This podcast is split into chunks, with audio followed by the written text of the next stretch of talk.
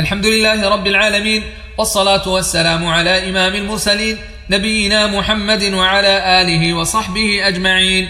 أما بعد فهذه قراءة من كتاب رياض الصالحين للإمام النووي رحمه الله تعالى من الحديث الخامس والعشرين إلى الحديث الحادي والثلاثين. قال رحمه الله باب الصبر.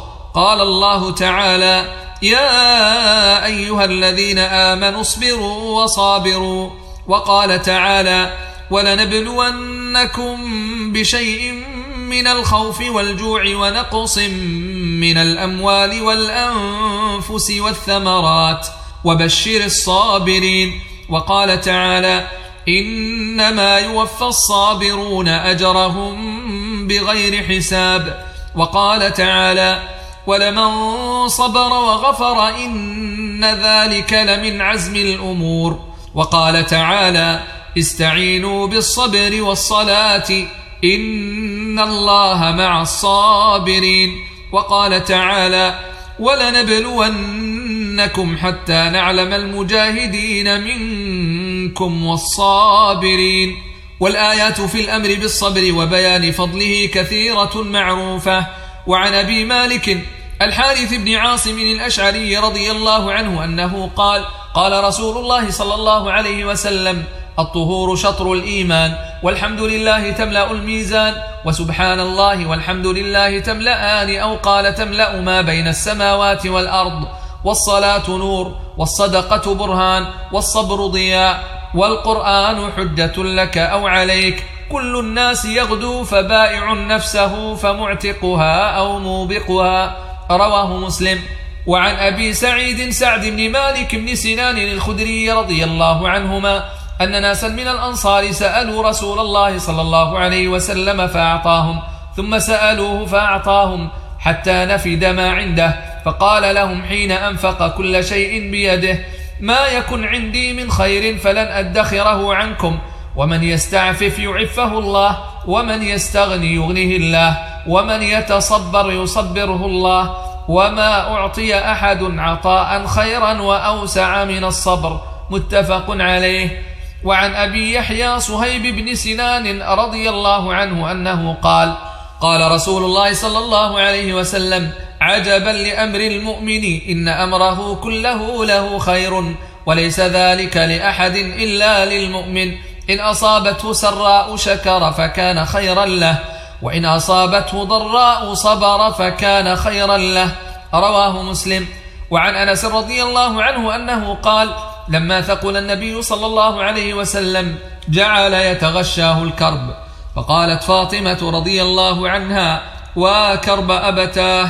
فقال ليس على أبيك كرب بعد اليوم. فلما مات قالت يا أبتاه. أجاب ربا دعاه يا أبتاه. جنة الفردوس مأواه. يا أبتاه إلى جبريل ننعاه. فلما دفن قالت فاطمة رضي الله عنها أطابت أنفسكم أن تحثوا على رسول الله صلى الله عليه وسلم التراب. رواه البخاري. وعن أبي زيد أسامة بن زيد بن حارثة مولى رسول الله صلى الله عليه وسلم وحبه وابن حبه رضي الله عنهما أنه قال أرسلت بنت النبي صلى الله عليه وسلم إن ابني قد احتضر فاشهدنا فأرسل يقرئ السلام ويقول إن لله ما أخذ وله ما أعطى وكل شيء عنده بأجل مسمى فلتصبر ولتحتسب. فأرسلت إليه تقسم عليه ليأتينها فقام ومعه سعد بن عبادة ومعاذ بن جبل وأبي بن كعب وزيد بن ثابت ورجال رضي الله عنهم فرفع إلى رسول الله صلى الله عليه وسلم الصبي فأقعده في حجره ونفسه تقعقع ففاضت عيناه فقال سعد يا رسول الله ما هذا؟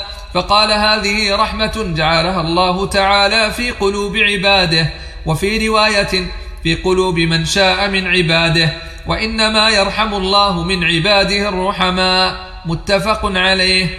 ومعنى تقعقع تتحرك وتضطرب.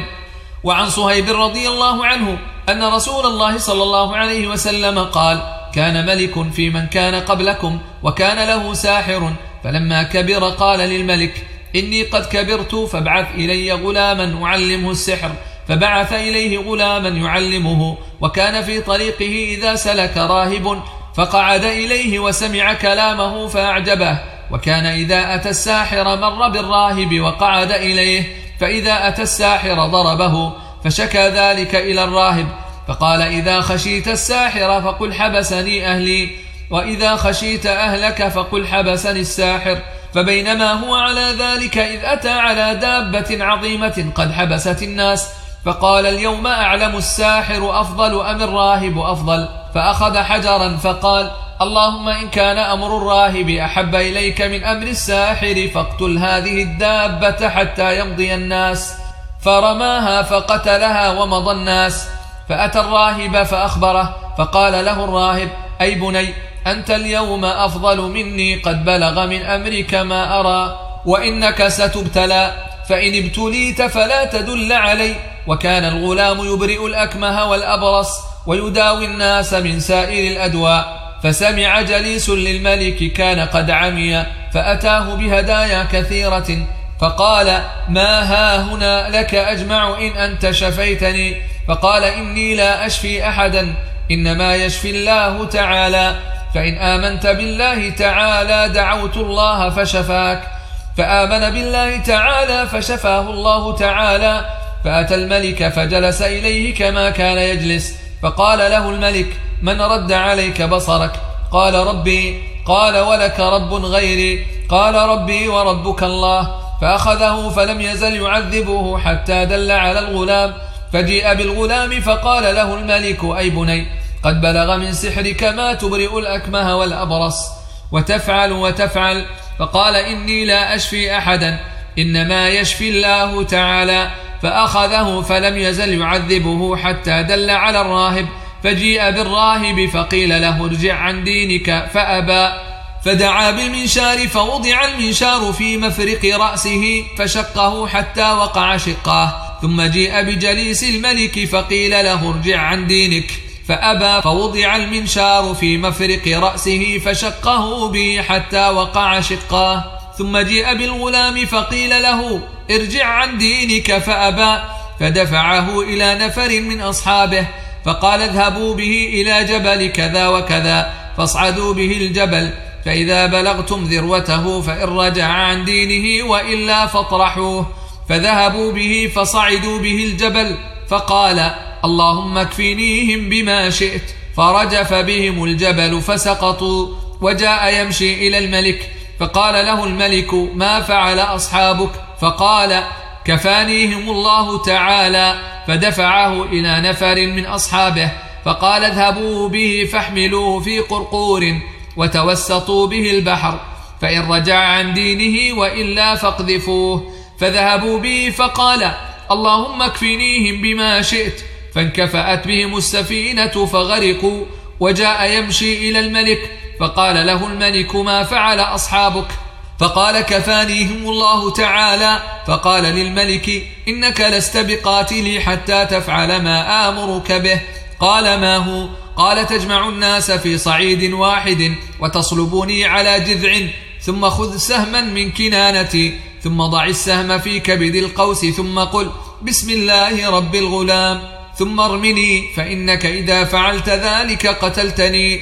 فجمع الناس في صعيد واحد وصلبه على جذع ثم أخذ سهما من كنانته ثم وضع السهم في كبد القوس ثم قال بسم الله رب الغلام. ثم رماه فوقع السهم في صدغه فوضع يده في صدغه فمات. فقال الناس آمنا برب الغلام. فأتي الملك فقيل له أرأيت ما كنت تحذر؟ قد والله نزل بك حذرك.